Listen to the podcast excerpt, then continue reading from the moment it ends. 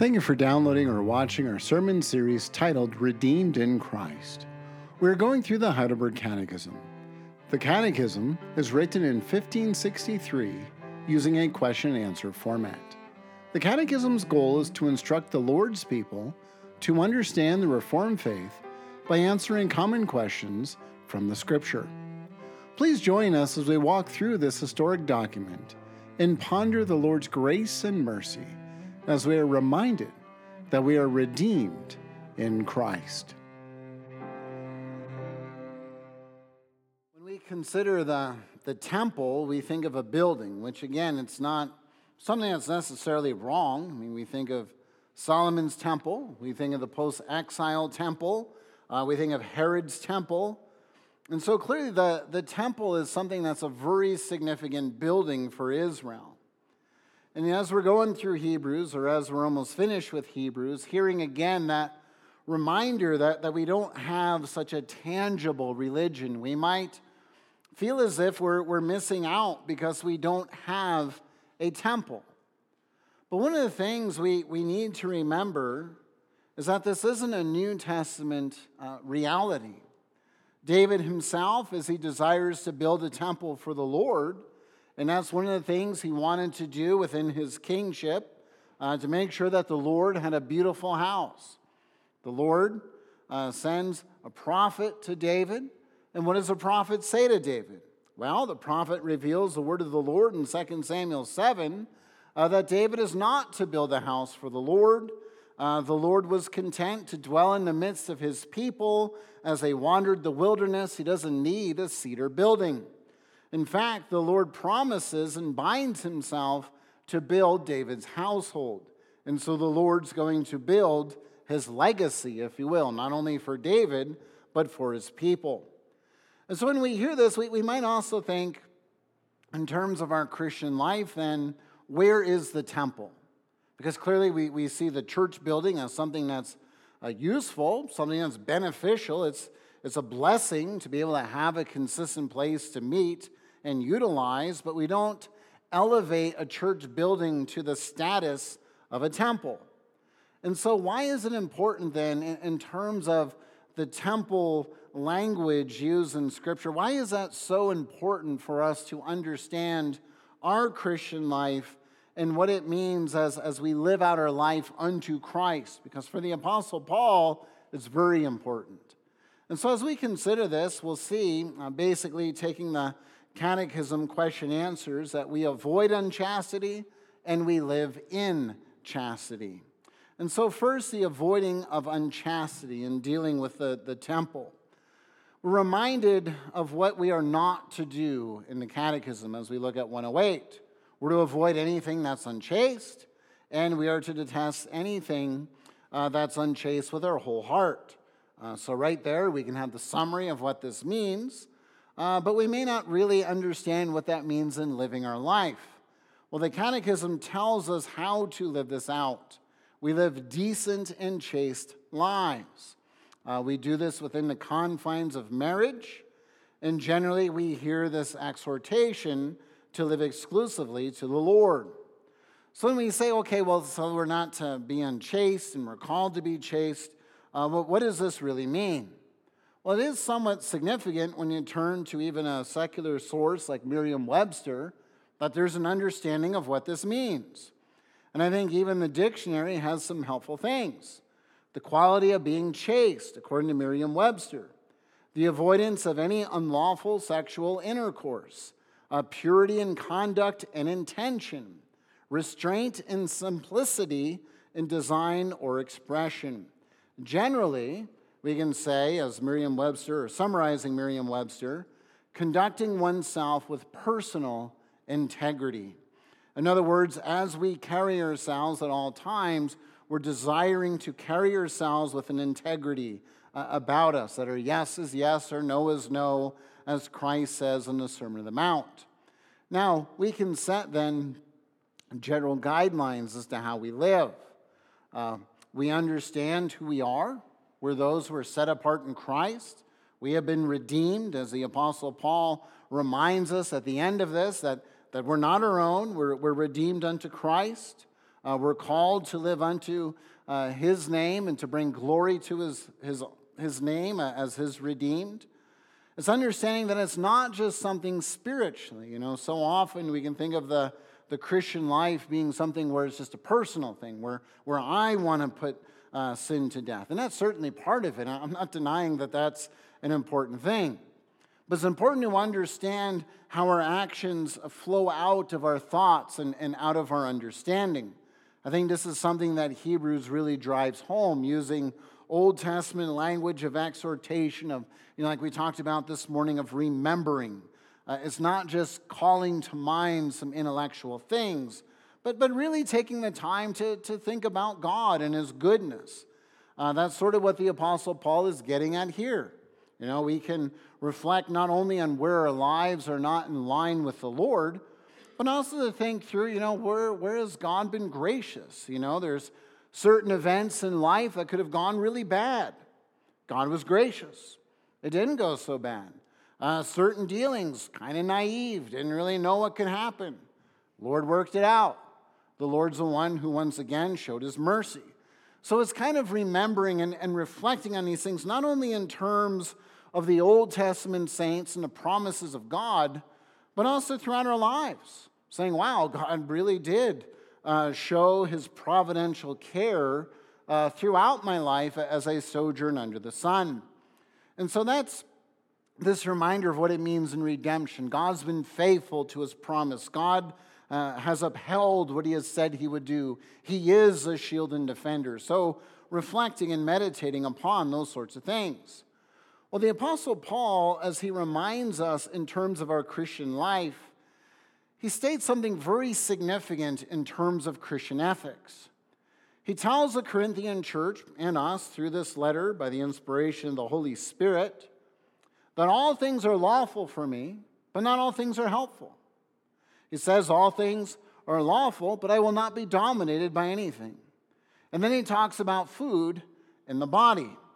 So you look at verses 12 through 20, you might say, what is the Apostle Paul saying? All things are lawful? Does that mean there's no Christian ethic? Does that mean I can do whatever I want because all things are lawful for me? Well, the Apostle Paul is driving home the reality that we have freedom in Christ, and we are free to live out our Christian life. But we have to think about what is helpful, what is beneficial, what is God glorifying? Right? When he says, all things are lawful for me. In other words, the Apostle Paul is speaking of this in terms of Christian liberty and the confines of what God has revealed in his law. We can live within that. All things are lawful. But the concern is, in our Christian liberty, as we've talked about before, in terms of discerning what's pleasing unto the Lord from Ephesians 5, we can be dominated by things, right? These can be good things, honorable things, good things that God has created. But they can become such idols in our lives that we live our lives in such a way that we want to fuel this and feed this and give in to these urges, whatever they are. And again, they may not necessarily be explicitly sinful. And so the Apostle Paul here is sort of nudging us and saying, here's the reality of who we are. Here are the struggles we can have. We need to be aware of this and understand what's going on. Now, in terms of the Corinthian church, because he moves right from this in verses 12 or verse 12, he goes on to verse 13, all of a sudden talking about food. You know, verse 14 talks about the Lord raising us, and then he talks about our bodies, and then he talks about sexual immorality. And you kind of look at this and you say, what is the Apostle Paul doing here? Well, as the Apostle Paul's using this language, he's inviting the Corinthian church to understand something deeper. Now, some speculate, and it's pretty likely because we can find in this letter that there are reports coming to Paul that maybe different people have written him. You know, he's heard reports of divisions in this church. In 2 Corinthians, it seems there's correspondence going on where we don't have those letters. And by the providence of God, it seems there's no reason for us to have those letters. But the Apostle Paul, as he writes this, it seems this is something that the Corinthian church is saying, as it's in quotes. And so as he's citing this and saying this, and it's the ESV taking the Greek implications of the text and putting it in quotes. And so as it's understanding the text, it's most likely these are some of the things that people in the Corinthian church are saying. Hey, all things are lawful for me. And the Apostle Paul is saying, yeah, that's true, but not all things are helpful. Somebody might say, all things are lawful for me. And Paul says, yeah, and I won't be dominated by them, even if these things are good and honorable things before the Lord. And so when we hear this, we're understanding there's something more significant going on when we hear this, that there's something more than just a Pharisaical concern. One of the things we know about this letter is that we know that when we look at 1 Corinthians 15, there seems to be some sort of a pre-Gnostic influence, and what that means is simply there's teachers coming into the church that seem to be saying the body or the flesh has no significance. And so it seems that there's one group probably going towards that philosophy or leaning towards that philosophy. We look at 1 Corinthians 15. When we look at 1 Corinthians 6, many speculate this is probably some form of a Stoic philosophy. We can find writings where Stoic philosophers say there's a freedom in the thinker. So if I'm a true, free, philosophical thinker, I'm free to have my ideas.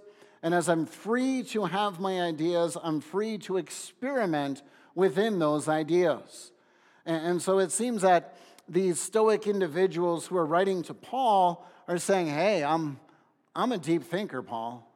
These things are all lawful for me. I'm not out of line. I'm one who can think about these deep things. I'm one who's very well read, very well schooled. And this is where it's kind of interesting when the Apostle Paul goes through his resume and for the Galatians where, hey, I basically went to an Ivy League school. I'm a guy that's pretty well trained, and what does the Lord do? He gives him Peter to mentor him. And that when I go to heaven, I really want to ask how that went. Because you think of Peter and Paul and you read their writings and you talk about two different personalities. Paul, a scholar, and you read his writings. I mean, this is well thought out stuff. Peter, you get a sense, he goes back to his room, he's tired, he's talking to his secretary, and it's not as well thought out as what Paul writes. So you wonder, well, what is Paul thinking? You're going to make me be mentored by this guy? But you see, again, the Lord has a sense of humor. But again, you also marvel in the providence of God. If there's anyone who's equipped to deal with these discussions, it's the Apostle Paul. He's most likely been well trained in Stoic philosophy. And so the Apostle Paul is going to go to this church and say, oh, you think you've read things I'm not aware of, that you're wiser than me? And so when the Apostle Paul quotes this, he's saying, okay, I'm aware of this teaching. I've read it. I know you're thinkers. I know where you're coming from. But nevertheless, let's put this in terms of Christian ethics. Is it really helpful to just say I can do anything I want? Is that really good? Is it really good to be dominated by anything? Because again, if Paul knows, and he most likely knows, Stoic philosophy, and if that's what we're dealing with, which is very likely, one of the things about being the free thinker is you're not dominated by anything. Because for Stoic philosophy, you may not be able to control your circumstances, but you can control your reaction to the circumstances. So there's a great pride in the ability of being able to have dominance over self, being able to control oneself at all times. And so this is sort of where the Apostle Paul's nudging them and saying, really? How consistent are you as Stoic thinkers then? Because you're clearly dominated by things that are not consistent with a Christian life. So are you really even being consistent with this system when you ask me these questions? And so now when we look at this and we sort of get that backdrop, a commentator has a very helpful way of laying this out in terms of the Corinthians struggling with God's plan. And so basically summarizing his summary, we put it this way. Where they say all things are lawful, Paul says not all things are beneficial. All things are lawful for me, Paul says, but I will not be dominated.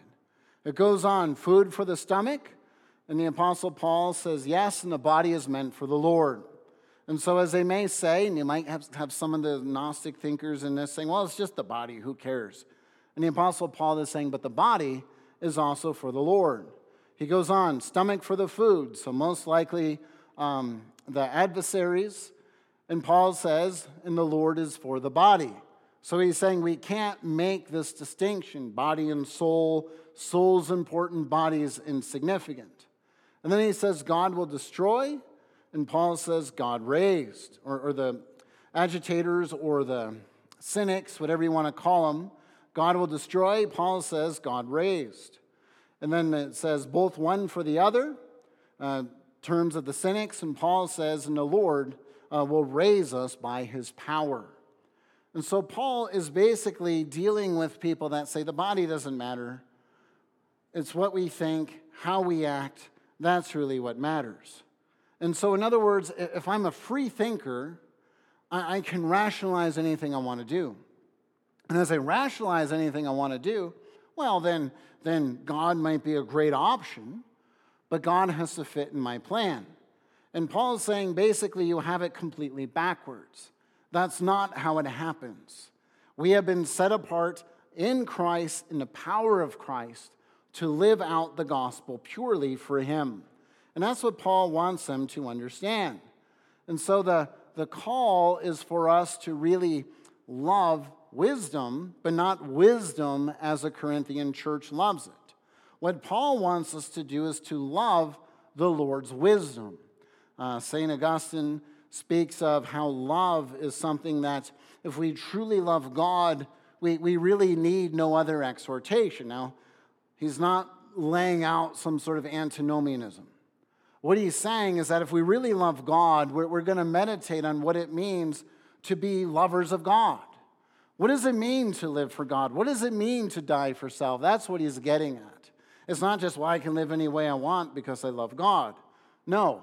If you really love God, what does it mean to live exclusively for him? And that's what Paul is essentially getting at. So now dealing more with what Paul's saying when he says, I will not be dominated while these things may be beneficial. Why does Paul say that? Well, Paul has said in other places, for instance, in Romans 6, verse 15 through 23, he speaks of us being slaves of righteousness, which he's also alluding to in verse 20, the same sort of theology, that if I'm captured and purchased by Christ, I'm not free to live for myself. I'm called to live for Christ. He is my master. He is my Lord. He is my Redeemer. And this becomes rather difficult to bring over in our culture. And what I tried to bring out this morning in terms of Christ being consistent. Slave owner, he might be a gracious, benevolent slave owner. You may have a great time being his slave. Honestly, it may be a pretty good life. But when he dies and you're a property of the estate, you don't know who the next owner is. You don't know what your fate is. And as a slave, you have no rights. That's what the Apostle Paul's driving home to the Corinthians. We can't just read some sort of a philosophy and say, well, I'm a free thinker. I can live any way I want. Israel had their thing. I've got my thing. And I'm going to kind of dabble with this God thing. The Apostle Paul is saying that that's not an option. We're called to understand we are servants of Christ. We have been redeemed. And so when he speaks about the body being the body for the Lord, he wants us to understand it's not just that God purchases our soul. That's what we can think. Well, it's just my soul that's redeemed and being refined. The Apostle Paul, 2 Corinthians 4, speaks of this being jars of clay, right? That the glory of God is placed in a fragile jar of clay. And so, as the Apostle Paul affirming the reality, this body, we're going to experience the breakdown of the common curse. We're going to experience the aging process. We're going to experience the pain of it. That's true. We're going to experience that. But at the same time, this is where it becomes really profound that the Lord has redeemed our bodies, that we're going to be glorified.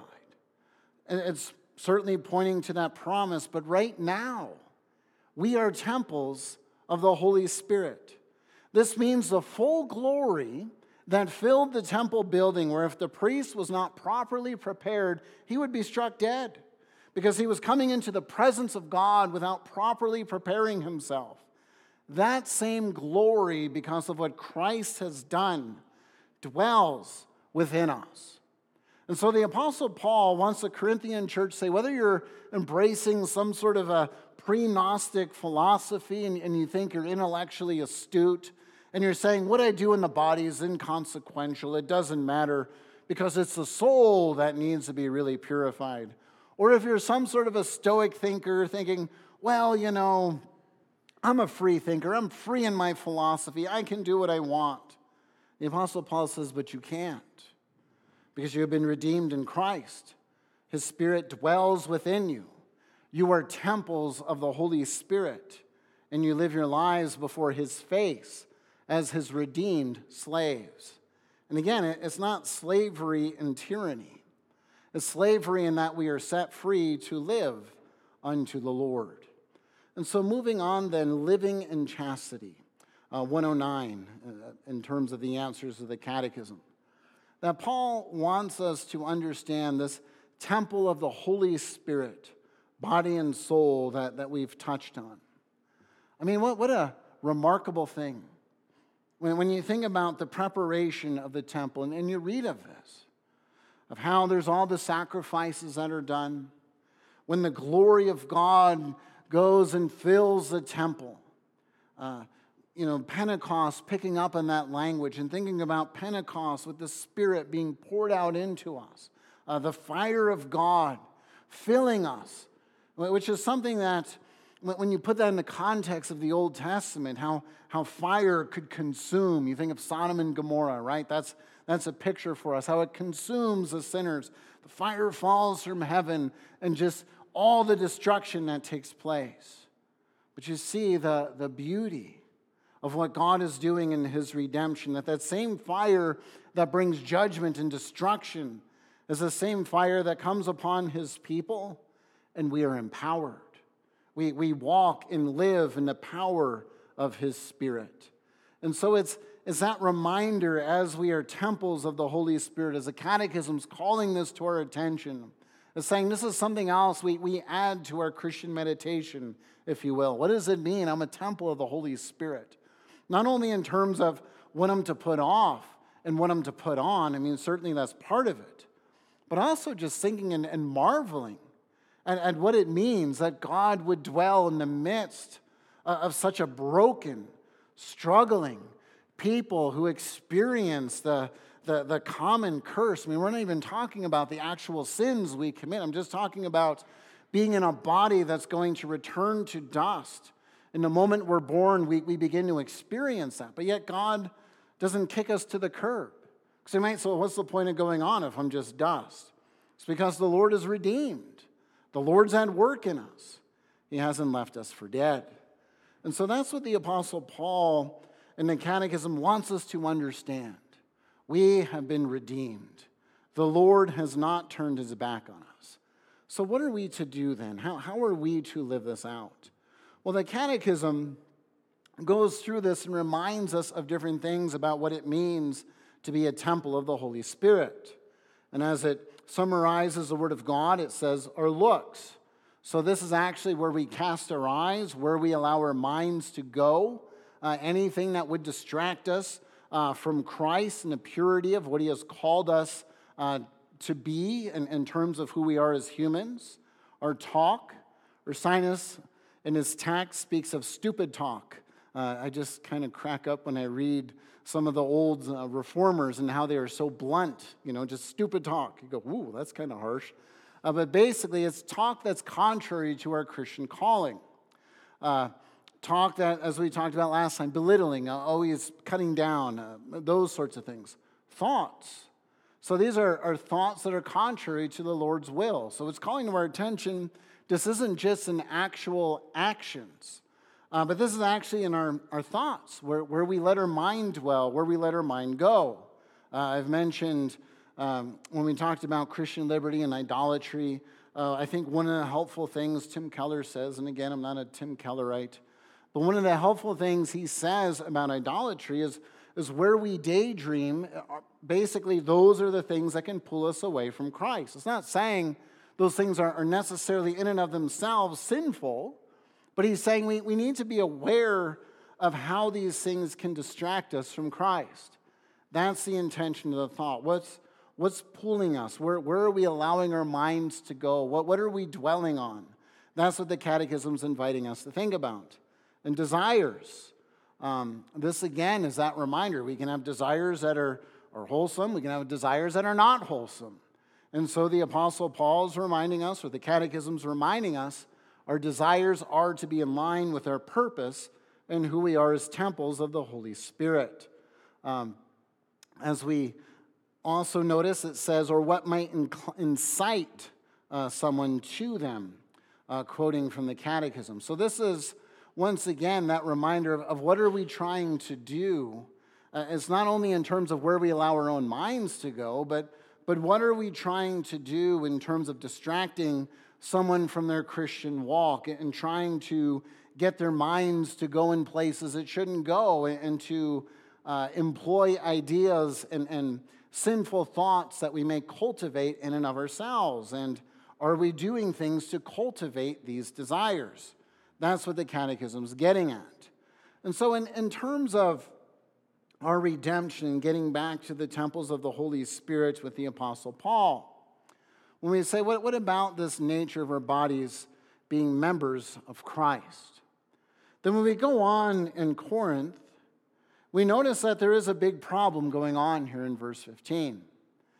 And the Apostle Paul isn't so upset about the philosophy. And again, if we're honest, the philosophy is being used to justify the action, right? It's trying to give some intellectual credibility to it, like, oh, it's not so bad. I'm a deep thinker. I'm allowed to participate in these things. And we say, oh, well, what things? What's going on? Well, we find in verse 15 where he says, shall I then take the members of Christ and make them members of a prostitute? Never.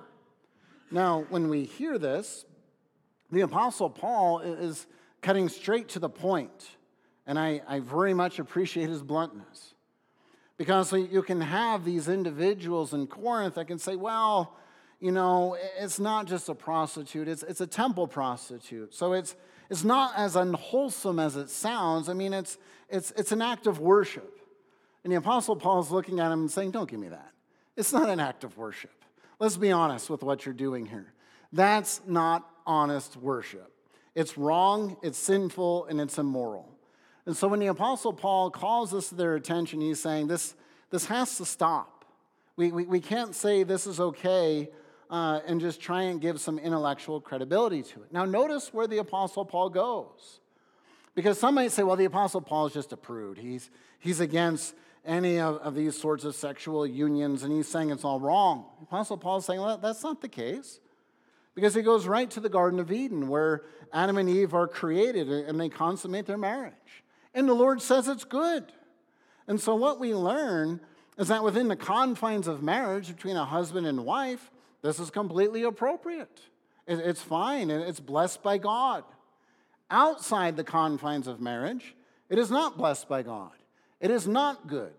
That's what the Apostle Paul is saying. And the Apostle Paul drives it home, because somebody could say, well, that's just the Old Testament. And the Apostle Paul, being a Pharisee of Pharisees, he just really loves Genesis.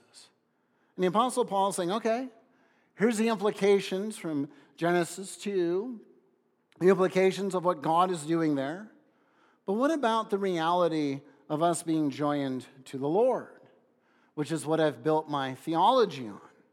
If we're joined to Christ, how do we live unto Christ? We are one spirit in Christ Jesus.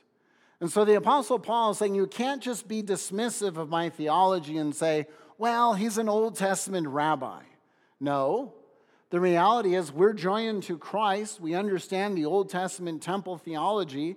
This is who we are as the Lord's people. We're called to live a life of purity unto him for his honor and glory.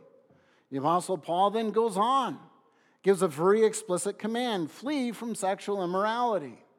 Now, when he says this command in verse 18, it's pretty likely and quite probable that the Apostle Paul is calling attention to Joseph fleeing in the midst of his temptation and then being wrongfully accused. So the Apostle Paul, when he's saying this, we could say, well, what's the big deal? It's just something you're doing in the flesh. It's in the body. The flesh is inconsequential. The Apostle Paul is saying, no, it's not something that's inconsequential. You need to flee from this. And why? Well, he lays out something that's rather puzzling, and it was puzzling to me when he says every other sin is outside the body. And you start thinking, but if you literally steal, you're using your body, right? If you literally do a lot of things in terms that's immoral, you worship falsely, you bow down, you're actually using your body, right? You're bowing to a false idol in a very real way.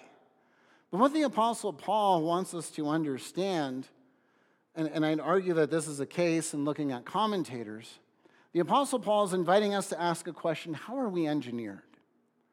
What did God want us to do? What does it mean to live in the body? And it's a rather profound thing. That when we're sinning against our own body, it's not something that we are dismissive, because we have to very much physically be vulnerable in order to engage in this immorality that Paul's speaking of, to try and keep it clean from the pulpit. And so as the Apostle Paul says this, he's saying, listen, you're consciously doing something against the body that God did not design for you to do.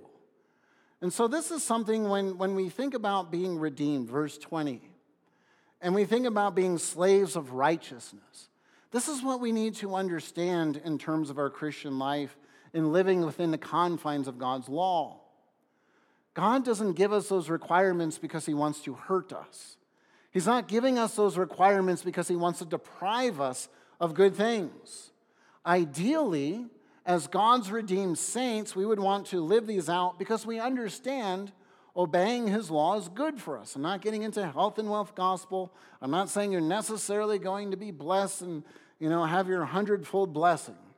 I'm saying in terms of the Christian life and how God has designed us. And somebody may say, well, why would we obey the law of God?